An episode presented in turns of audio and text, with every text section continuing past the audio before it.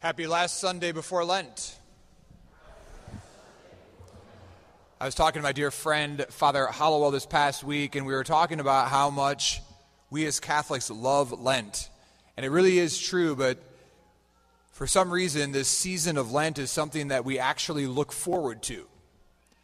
And deep within us is this reality that we know we can always be something more. We know that who we are today is not who we want to be tomorrow. We know that there are parts of us that we want to root out, and there's parts of us that we know have not yet been planted. And so this season of Lent is always this season that we look forward to to change our lives. And in fact, you might be like me. I've been actually thinking about the things in my life that I can't wait to change, but I'm going to wait till Wednesday. And there's kind of some excitement about that, right? We want to become better. We want to become more of who we know we're called to be, but we wait until Wednesday. I'd like to talk a little bit about Lent today. Our gospel passage says this, last line of today's gospel passage, "Be perfect as your heavenly Father is perfect." Be perfect as your heavenly Father is perfect. Raise your hand if you are perfect. Okay, so like pretty much we're all in deep trouble. Because Jesus says, be perfect as your heavenly Father is perfect. I was listening to a motivational talk the other day, and the guy said, strive for perfection. If you strive for perfection, you will achieve excellence. You'll never be perfect, but you will become excellent. We are sinners, and we need seasons like Lent to be reminded that we are called to be perfect. We are called to be holy. We are called to be saints. And so we choose to enter into it because we know that God's grace is real. So, I'd like to do a quick review of some of the logistics of Lent. For those of you who work in a business office or interact with people on a daily basis at work or just in your own social groups, you will find in the next few days all of the people that are not Catholic, and some of them not even Christian, but that they love Lent. Even when I go over to East Central High School, I always love it, like around Ash Wednesday, when the athletes are like, hey, what are you doing for Lent today? Hey, what are you doing for Lent this year? What do you do? For? And I'm just like, and I always like, of course, you know, I'm Father Meyer, so I'm like, are you Catholic? And they're like, no, but I love Lent. And people are often fascinated the fact that we do live differently. And we as Catholics have days of fasting and days of abstinence. So let's do a little catechesis on and a reminder about our days of fasting and abstinence. So, what are the only two days in the church that you are required to fast? What are the two days that you are required to fast? Ash Wednesday and Good Friday are the only days you're required to fast. However, we should fast more than that. This is the bare minimum. Is we fast on Ash Wednesday and Good Friday, which, by the way, are also not holy days of obligation. Terry Meyer lied to me my entire childhood, okay? But that's because she was a good mother. It wasn't, you know, like a big lie, okay? Ash Wednesday and Good Friday are the two days of fasting. What does the church, as a bare minimum, require as a fast? That you only eat one meal, if necessary. And to sustain your strength, you are allowed to eat at two other times that don't equal one meal. Now, when I was in college, I figured out the math on this. So, like, days leading up to Ash Wednesday, I would just increase what my meal size was so that on Ash Wednesday, I would just eat, like, this huge meal, and then my two other meals that didn't, like two other times of eating that didn't equal one meal were really like normal meals for normal human beings, okay? So like, this is what we do as human beings. We always try to get around laws, right? Because we're minimalists. And we don't like discomfort. Eventually, when I had my conversion, when I was in seminary, I had these like outrageously pious friends. And during Lent, the entire season of Lent, we would go on a bread and water fast on every Wednesday and Friday. And so for twenty-four hours, we would eat nothing but bread and water. And of course, we're on a college campus where you go to the cafeteria and it's like, you know, gluttony fest. And there's all these different stations where you can get all your food. And so we would always head to the bread station because there was like this huge bread station. And then we would get into all these like Pharisaical laws. Are you allowed to have bread with raisins in it? Are you allowed to have the cinnamon twist bread? Can you put butter or peanut butter, right? So like we can get into all these things. That's not the point. What's the point? The point is self-denial. The point is self-sacrifice. And the point is for us to be detached from the things that we're attached to. And we're all attached to food. Why? Because it's a pleasure. We're attached to food because of pleasure. And God wants us to be te- detached from the things of the world. So as a bare minimum, you're required to fast two times, which if you think about it, it's pretty lame. So many of us hopefully are fasting from many other things that we choose on our own to fast from, whether it be music or social media, whether it be television, whether it be hot water when you take a shower, whether it be your pillow or your bed. There are many things that we can fast from to be detached from the world and to live a life of greater freedom. So fasting, and then the other one is abstinence, right? I always like to tell this story. So when I was in college, I lived in an apartment with a bunch of other athletes, and um, some of us were Catholic in the apartment, and so we would go to Mass, and one Sunday they passed out Catholic calendars, and we had it in our fridge, like most people did in the nineties, and um of course, during Lent, it says on Fridays, abstinence. And I had a, let's just say I had a roommate who wasn't living as best as he could when it comes to abstinence, and I'm not talking about meat. And I totally convinced him that that's what it meant. I was like, dude, it says it here on the calendar. Like, you can't do that on Fridays. It was so awesome. Anyways, okay, so abstinence. Now, here, here is what the church asks of us. Jesus died on what day of the week? So we are actually called to abstain from meat every Friday of the entire year. Let me repeat that because people are very confused on this. We are called to abstain from meat every Friday of the entire year. However, outside of Lent, if you're going to choose not to abstain from meat, then you should do some other penance. I know most people think that since, since the Second Vatican Council, like we just said, you don't have to ever do that except during Lent. Well, that's not true. We failed epically on communicating this. And then the whole, what do I do for myself as a penance is always like kind of confusing.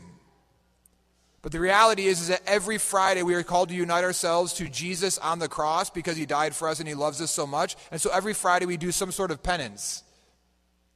As a bare minimum, we should abstain from eating meat.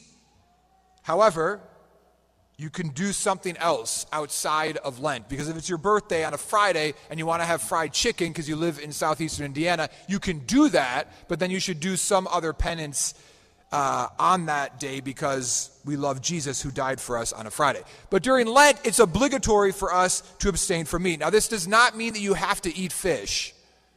You don't have to eat fish. Like, once again, Terry Meyer forced me to eat tuna fish casserole and fish sticks. She forced me sometimes, right? You're not forced to eat fish. You can just abstain from all meat products. Why? People always get concerned. Like, what, this is, why is the church making us do this? It's because we're supposed to live like poor people. And poor people can't afford meat. Poor people right now can't afford eggs, but whatever. Poor people right now, poor people can't afford meat because in you, you go back to the history of the church, if you had meat, that means you owned property that you could raise cattle on. Anyone could go and fish. Anyone could go to a lake or a stream. And so eating fish was allowed because fish used to be considered to be a poor man's food. Now that's not always the case, but nonetheless, that was the intention of allowing someone to eat fish. But Fridays intentionally are supposed to be days where we reflect upon the passion of the Christ and for us to live in a very true sense a life of detachment, a life of simplicity. And so fasting and abstinence throughout the season of Lent are a way for us to unite ourselves to Jesus. And you are, when you come to Holy Mass or when you come to church to receive ashes on Ash Wednesday, hopefully there's something that you're desiring to change in your life. Hopefully there's something that you're going to do for Lent, either by removing something from your life or bringing something into your life so you can become the saint that God is calling you to be. That's what we do. Our second reading today said this: do you not know that you are a temple of God? Do you not know that you are a temple of God? My brothers and sisters, when did you become a temple of God? When did you become a temple of God? At your baptism. You became a temple of God on the day of your baptism. We dressed you in white. And the goal is that on the day that you die, you still are a temple of God. And that's why we dress you in white in the back of the church with a pall over your casket, which is why the individuals who carry a, your body are called pallbearers, because we cover your body with a pall. Do you not know that you are a temple of God? Besides fasting and abstaining and taking on Lenten disciplines, many of us intentionally during Lent go to confession, and I want to encourage you to do that. And I want to use this homily as well this Sunday to make some announcements about some changes, I didn't use the word adjust, some changes that are happening to the sacrament of confession. Some of you remember in two thousand eleven that the, the translation of the Mass changed. Prior to two thousand eleven, when I said, "The Lord be with you," you said what? "And also with you," right? Now we say what? "The Lord be with you," right? So there is a translation change in two thousand eleven of the Mass. Since then, many of you, this isn't as public, but the order of baptism has now been changed. The rite of marriage has a new translation. The rite of confirmation has a new translation. Well, just a few months ago, the final translation for the sacrament of penance and reconciliation, confession, uh, was released, and it is permissible to start using the new translation beginning on Ash Wednesday. It is mandatory for every priest to use it beginning on Divine Mercy Sunday, the Sunday after Easter. Now, here's the great thing. Nothing changes on your part. It only changes on the priest. And this is very important. What is changing does not affect the validity of the sacrament. So a valid sacrament of confession involves a penitent, a person who's a sinner, who comes in and confesses their sins and desires forgiveness. The assigning of a penance, and then the priest giving the words of absolution. However, the words of absolution are a lengthy prayer, and all that is required for validity is the last phrase. This is the same with the Mass. So the Eucharistic prayer is really, really long, right? We come to you, Father, with praise and thanksgiving through Jesus Christ, your Son, our Lord. It begins with those words. The words that make the Mass valid is, "This is my body given up for you." Like, if I was to change those words, the bread would not become Jesus. If I was to be like, "This is kind of like the body of Jesus that w- that offered himself for us in love," or something. If I don't know, I've made just some wacko thing up. Like, it wouldn't be Jesus. So there are valid words that are necessary. So, and I'll give you a perfect example of when I when I when I do this. Well, actually, let me go back in time. For those of you who are wiser than all of us, and you remember going to going to confession, and the priest would say the words of absolution in Latin, there used to be a custom where the priest would not say, well, he would say the entire first part of the prayer, but he would say it silently. And then when you finished your act of contrition, the priest would then say, Ego to, ego te absolvo in nomine Patris et Filiis et Spiritus Sancti. Amen. That's how confession used to be. Now the priests normally say the entire English prayer out loud. However, the only part for validity that's that, that's necessary is the very, very end. And I'll give you a perfect example. When I go to do an emergency room at a hospital, and they are they are doing C P R on somebody, and I'm called in at the last moment, I do not go up and say all the lengthy prayers. I literally give the words of absolution, and I absolve you of your sins in the name of the Father, and the Son, and the Holy Spirit. Amen. Same thing when I anoint them. I don't say all the prayers that I would normally say if I was going to give somebody the anointing of the sick at Mass or outside of Mass or in a hospital room when they're not going to die immediately. If death is imminent, I, I will just say the prayers necessary for the validity of the sacrament. So I'm mentioning all that just because when the new translation comes out, if a priest doesn't say the new words, the new translation, it's still valid. I just want people to like scrupulous and think that like, oh my gosh, my sins aren't forgiven. This priest didn't use the new translation. Because just think about this. Like yesterday, Father Mann heard six hours of confession at the E six Catholic Men's Conference. Over four hundred men went to confession yesterday at the E six Catholic Men's Conference. If you... Father Mann and I, we normally hear confessions in, in like three minutes. If you start doing math, Father Mann heard himself yesterday one hundred twenty confessions. That's just in one day. So some priests, I mean, you think about Father Shine or Bill Dorman, who have been hearing confessions for seventy plus years. Like they might automatically go to the old translation, but it's still valid. So anyways, here's the difference. Ready? Here we go. This is what you used to hear. God the Father of mercies through the death and resurrection of his Son has reconciled the world to himself and sent the Holy Spirit among us for the forgiveness of sins. And sent the Holy Spirit among us for the forgiveness of sins. Here's the, here's the difference.